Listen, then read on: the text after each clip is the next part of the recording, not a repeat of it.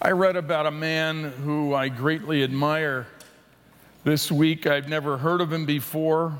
His name is Han Chung. He lived in China on the border town of Changbai, uh, next to North Korea. He came to Christ about 30 years ago out of a atheistic Buddhist background. When he came to Christ, Christ became everything to him. He began telling all of his friends and neighbors and, and anyone that he uh, knew. When the famine came to North Korea and people were seeking asylum coming across the border, uh, many uh, landed in his town, and he discovered a way that he could express his love for Christ by loving these homeless refugees that were, uh, again, seeking asylum in the border town in China. He not only fed them, asked nothing in return, he would help them get jobs, help them relocate, and um, harbor them. And within about six months, he became uh, at the top of the most wanted list to be assassinated by the North Koreans. But he continued for 30 years. Um, many stories have come out. You can, you can Google his name, Pastor Han, uh, not now, but later today. Uh, he is a champion. Um, his story's been captured by Voice of the Martyrs and many others who said that they came as atheists and said to him, Why are you doing this? And they said, as North Koreans, they were taught in elementary school, in their primary school system, to distrust Christians and particularly missionaries, that missionaries were terrorists. And when Pastor Han began telling them about the one true God whose son is Jesus Christ, they, they were like shocked when they gave him a free Bible. How much do we owe you for this? No, no, it's free. Why do you do this? And he told us because of what God had done for him in his son, Jesus Christ. He said it changed their lives. I share this story because Pastor Han soon after becoming a Christian, became a kingdom man. The kingdom of God meant more to Pastor Han than the kingdom of China, than the kingdom of Buddhism, the kingdom of any other political system, the kingdom of culture. The kingdom of God loomed bigger to Pastor Han, and he was willing to serve those from other nations, of different cultures, of different, even religious backgrounds, political persuasions, and even more than his own life. This morning, we want to talk about the kingdom of God. But it was on a Saturday, May 3rd, 2016. At 2 o'clock in the afternoon, Pastor Han left his church and was not seen again for several hours. And when they found him, he had been badly mutilated. We'll just leave it at that. Assassinated. And come to find out that at his funeral, literally thousands came and pinned ribbons on a, uh, a wall made of wire to acknowledge that they were people not only influenced by Pastor Han, but who came to faith in Jesus Christ. Uh, can we honor Pastor Han this morning?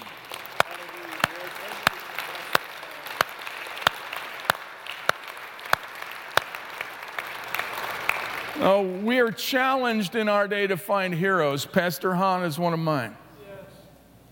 We come to a verse this morning that elevates the kingdom, now listen to me, over culture. Amen. Just because you are a born again believer, a follower of Jesus Christ, does not necessarily mean you are a kingdom person. I want to bring a message this morning becoming a kingdom person. We as a church want to be a kingdom movement.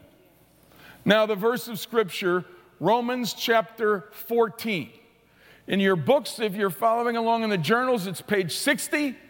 Or if you uh, don't have that, you can, you're welcome to use uh, the Bible provided for you uh, there, Romans chapter 14, verse 17. For the kingdom of God is not a matter of eating and drinking, but of righteousness, peace, and joy in the Holy Spirit. Now, the first thing it does here is it points out what the kingdom of God is not. And the reason is let's just get a little context. Two chapters earlier, Romans chapter 12, verse 9 says, Let love be genuine or authentic. Let love be genuine. And then basically everything from that verse to the end of the book of Romans is all about how to let love be genuine. We come to chapter 14, and it says, Owe no one anything except to love one another. Uh, for love, uh, the one who loves another has fulfilled the law. You shall love your neighbor as yourself, is the summation of all the commandments. Now, that's fine and it sounds great, but there was a problem in the church in Rome. And we come to the problem in chapter 14, verse 1. As for the one who is weak in faith, welcome him, but not to quarrel over opinions. One person believes he may eat anything, while the weak person eats only vegetables. Uh, let not the one who eats, now listen to this, despise the one who abstains. That word despise is a strong word. It's a picturesque word that literally means to exalt oneself above the others so that you're looking down on others as being less valuable or less important. Don't do that. Not in the church. Now, what this is doing is it is completely eliminating from behavior, one Christian to another, ever being justified in looking condescendingly on another believer. Strong language.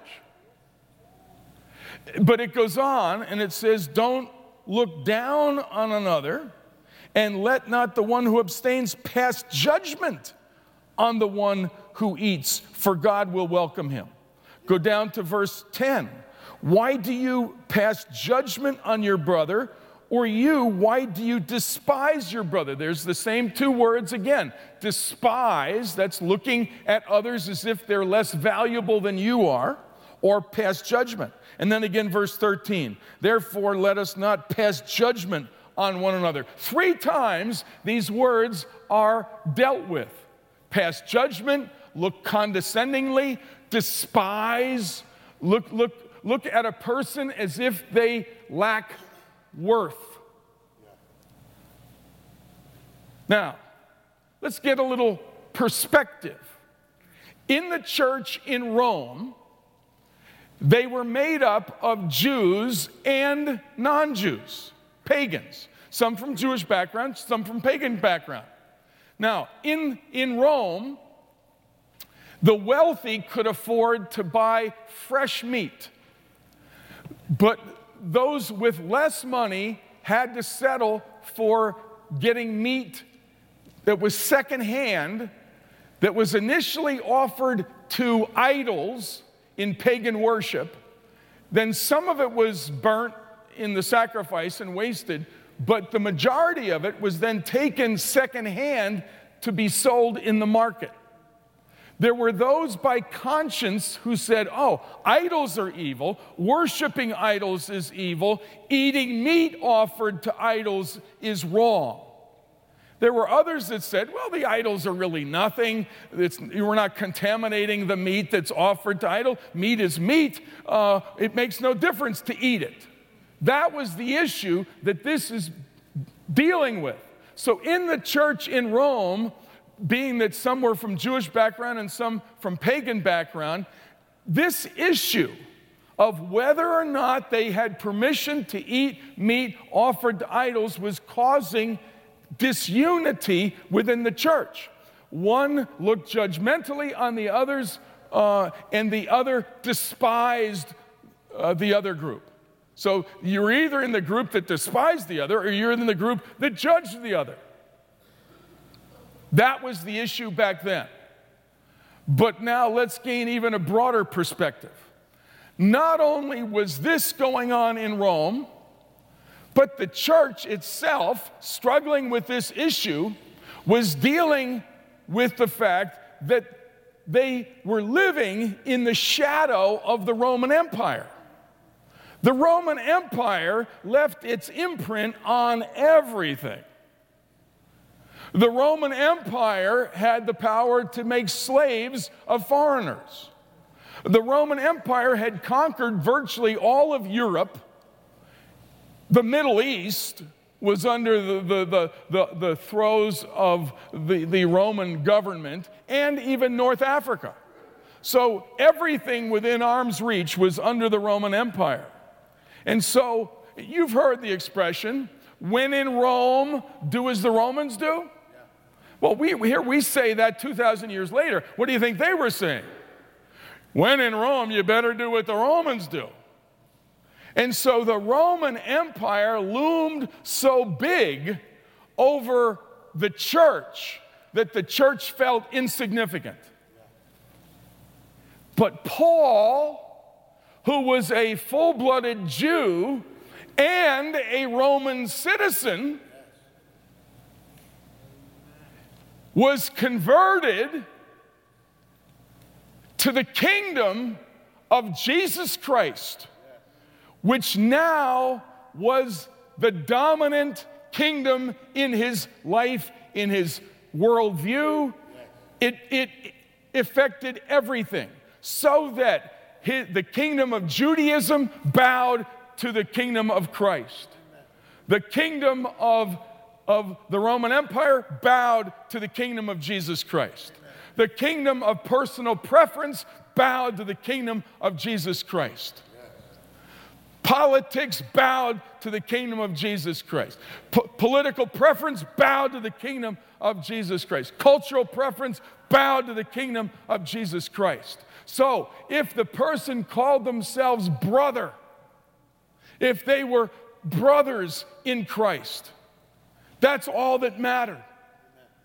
It removed from Paul and the church any right to look condescendingly on another person or look judgmentally on another person.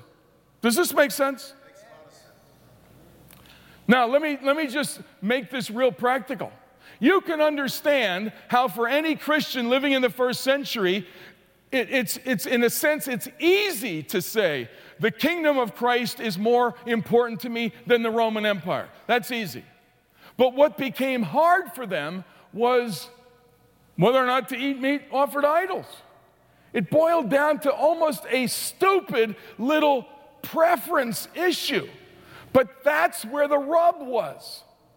It wasn't even for them whether to be circumcised or not. That wasn't the issue. The issue was is it right to eat meat offered to idols? Well, of course you can. No, you idiot. You shouldn't do that. That became the point of division. So their cultural issue divided them because the, for them, the kingdom of God was not as important as the kingdom of their culture. Now, brothers and sisters, I cannot think of a more relevant application for the church today.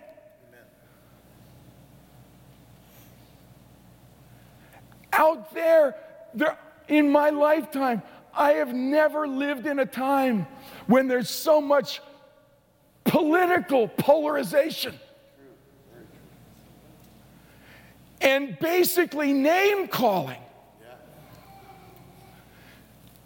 Pardon me for mentioning this so specifically, but there are the never Trumpers who just think you're an idiot if you find any virtue in our current president.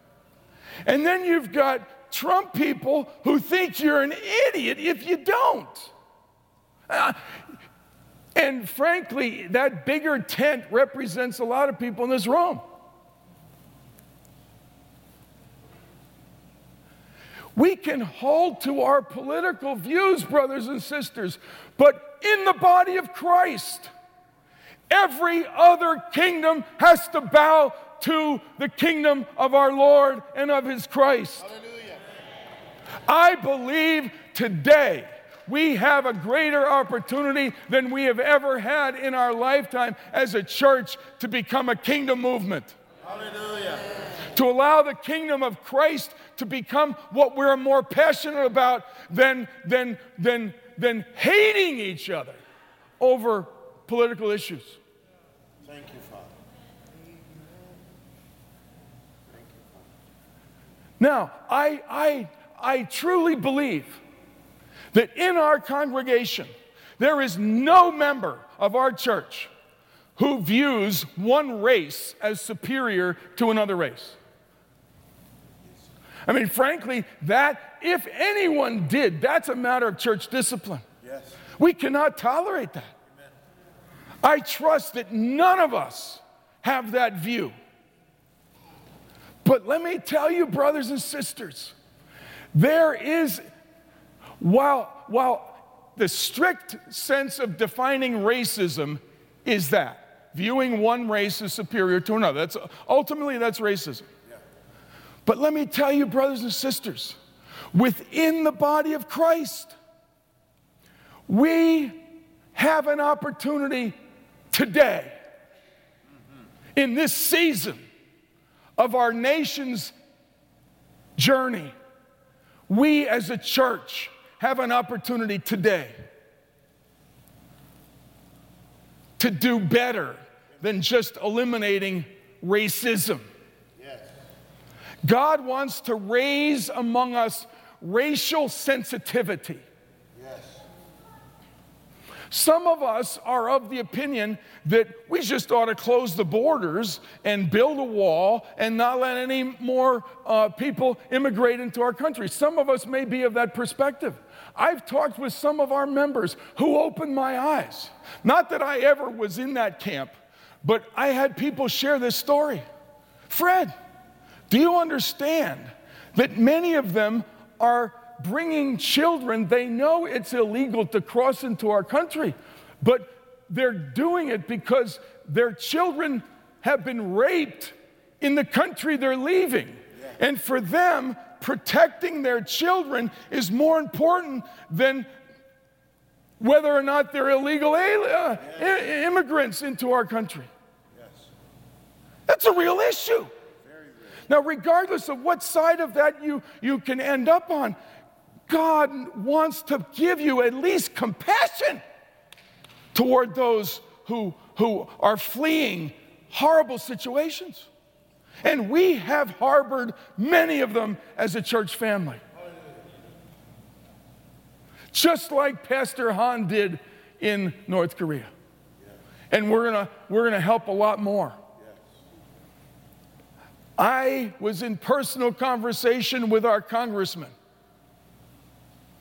He uh, is a fr- has become a friend, but we helped one of our friends from another country, and I'm not going to mention who, but to go through the asylum process yes.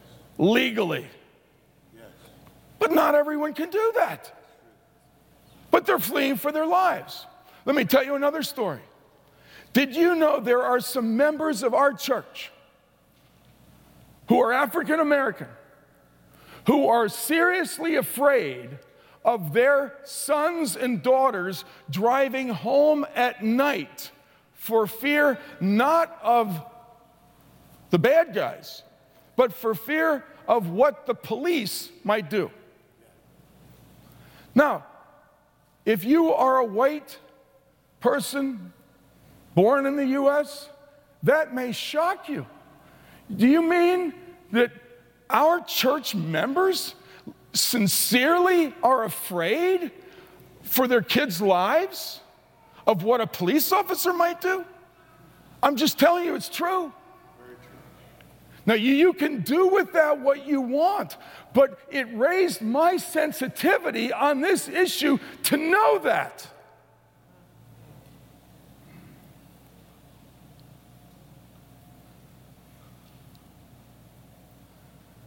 And on this, I've got skin in the game because Jesus has skin in the game.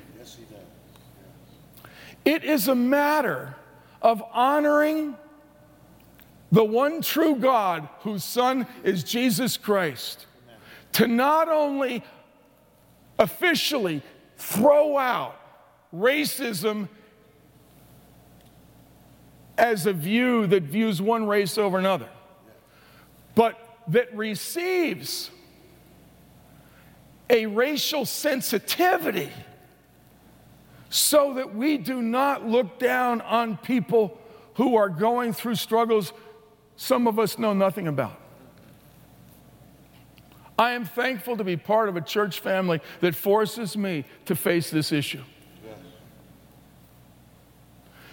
Because this is the kingdom of God.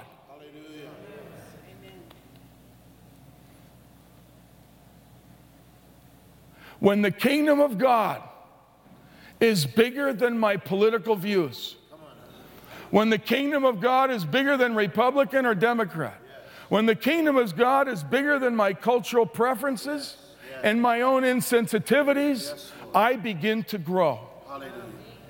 And may God help all of us grow on these issues.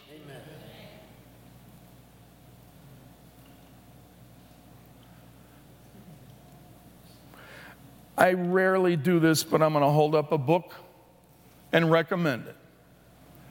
It's the book Persuasion, but listen to the subtitle Convincing Others When Facts Don't Seem to Matter. How many of you have recognized in social debate facts don't matter anymore? You, you can get facts to prove anything you want. Uh, this is, this is uh, really not written for the Christian community, it's written for anyone but of all things, it happened to be written by my niece. Her middle name is Hartley. And it is a tremendous book. And you've seen her if you watch uh, the news. She's been on several news networks. She's been hundreds of times on Fox News. Uh, Lee Carter. Um, she's been on hundreds of times. If you see her picture, you would recognize her. But her whole thing as, a, as an opinion maker is respect in the social discourse. We come from different nations, but God wants us to have a common conversation. Yes. That respects each other. On any Sunday, we could get 25 people to come up here and share their experience of racism in our nation. Yes. We could do it any time. That would open our eyes. It was a number of years ago, we were, went to Salem Missionary Baptist on, on Martin Luther King Day. Sometime in December, a few years ago, the phone rang and it was my buddy Pastor Haynes. He said, uh, Fred, we'd like you to come to our church on Martin Luther King Day. I thought, great. And we want you to speak, Fred. Sure, I'll, I'll speak. And then I hung up the phone and I put my head down. I thought, what did I just get myself into? Me speaking on Martin Luther King Day. So I stood up, and about a hundred of our people were in their church, and a couple hundred of theirs. And um, I quoted Dr. King.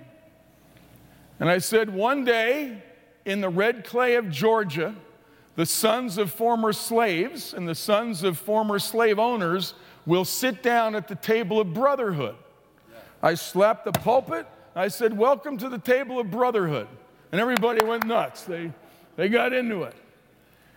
And midway through my talk, I said, Now, how many of you African Americans have been hurt by a white person? Mistreated, spoken in, in, without uh, respect? How many of you? Every hand went up. I thought maybe half the hands, two thirds the hands. Every hand went up. I said, How many of you would be willing to tell your story? Just one minute right now, tell your story of how you've been hurt by a white person. And 40 people shared their story. It was incredible. One person, when they would go to the dentist, they'd have to sit in the broom closet waiting for the dentist to see him. One had just happened recently. Thank you, my brother. One had just happened recently that um, they were stopped. I, I won't get into the story. But some went back 20 years, some were five years, some happened the day before. I'm telling you, there was not a dry eye in the place. I was crying, all of our people were crying. Our church was changed that day. What is that? That's the kingdom. That's racial sensitivity. For those of us in the majority culture, while I trust none of us are racist in the strict sense, we all have level of improvement to learn to honor, to listen, to respect every culture equally, to understand what others have gone through that we haven't experienced. It's the issue. The kingdom of God is not food and drink. The kingdom of God is not Republican or Democrat. The kingdom of God is not rich or poor. The kingdom of God, now here it is it's righteousness, peace, and joy in the Holy Spirit. Now, we've been talking about loving God, uh, loving ourselves, loving others. Now, listen to this. The kingdom of God is righteousness. Righteousness is what we need to love God. Until you receive righteousness from Jesus Christ, you will never feel intimate with God because you're not. You're always going to feel awkward. You're always going to be striving. You're always going to be trying to work your way to heaven. You're going to be trying to get God to, you know, God's favor or something. But when you receive righteousness, that's what gives you the grace to be able to love God. The second one, peace.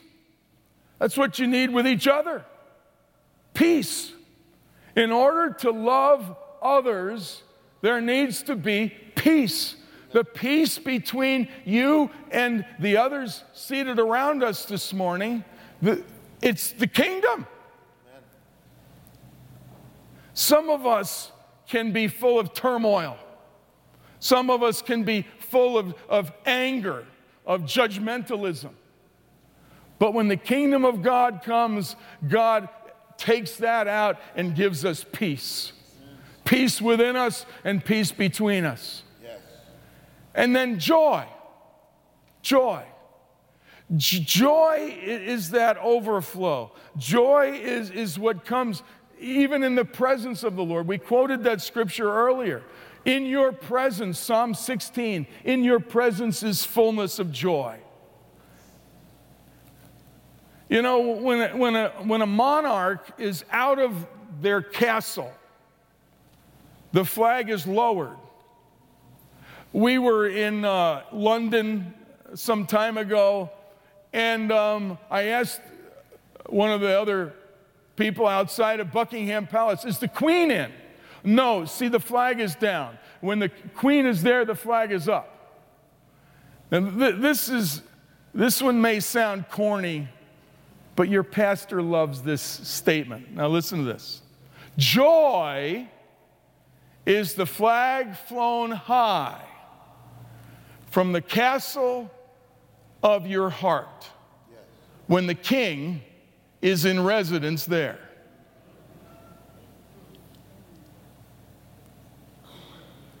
When you have intimacy with the king, when he has dominion in your heart, jo- joy is the, is the flag that's flying high from your heart. It's the kingdom. And if we allow any other kingdom to rival the significance, the primacy of the kingdom of Christ, we will forfeit joy and we will forfeit peace. Amen. Now, the best part is the final words. The kingdom of God is not food or drink, Democrat, Republican, rich or poor, black or white or, or yellow. But the kingdom of God is righteousness, peace, and joy in the Holy Spirit. You see, the, the Holy Spirit brings the kingdom. Yes. When, when you're filled with the Holy Spirit, you become a kingdom person. Because the Holy Spirit's job is to elevate Christ. And when Christ is the king over every area of your life, every other lesser kingdom will bow under the supremacy of the kingdom of Christ. Now, I call us Church, I call us to be kingdom people. Hallelujah. Would you say today, Lord, I want you to expose any rival kingdoms in me, any other kingdom. You see, nationalism can be a alien kingdom. Yes. I love America. But my allegiance to America takes a back seat to my allegiance to Christ and to his kingdom. I love my family. But, but because I love my family, I, I don't in any way for a moment think that, that the Hartley gene is superior to any other gene on earth. God have mercy. No, I, I put my, my, my political allegiance down and I lift up the King of Kings. Hallelujah. I put down my nationality and I lift up the King of Kings. I put down my personal preferences, my music styles, and, and, and all the other things that can divide us. I choose the King of Kings. Increasingly, God is calling you to be a kingdom person. To grow in righteousness, peace, joy in the Holy Spirit. Hallelujah. Let's stand together. Worship team, please come. We want to respond to the Lord. Hallelujah. Let's thank the Lord this morning. Thank you, Father. Thank you, Father.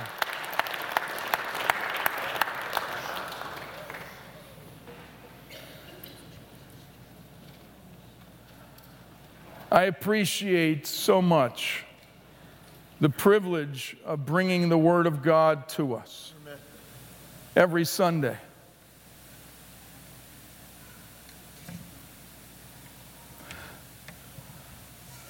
And I want to encourage you this morning in the moments before we exit to say those words to the Lord for yourself. Lord, any kingdom that would rival the supremacy of Christ and his kingdom in my heart, in my emotions, in my motivations, please expose it so that I can put it down. In Jesus' name. And Lord, may the culture of the kingdom of heaven dominate our church culture. Yes, Lord. That dignity, honor, respect for all people would rule here. And Lord, I'm a work in process. Lord, to the extent that any cultural insensitivities are still hidden in my heart, expose it. Lord, one thing I've learned about this is I've got a lot more to learn. And Lord, we as a church do.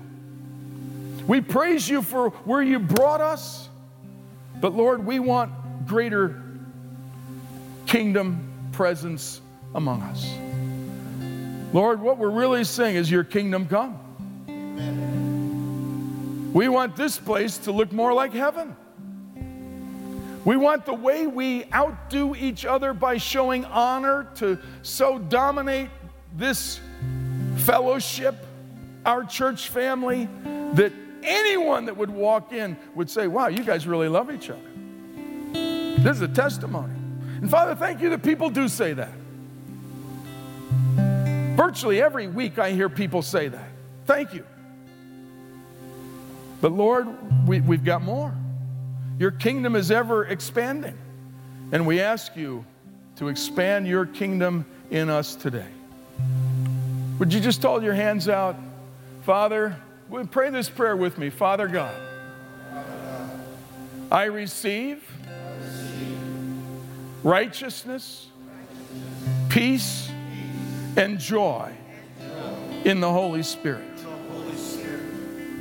Activate your kingdom in me.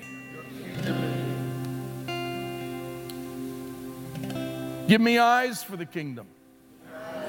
Give me a heart for the kingdom.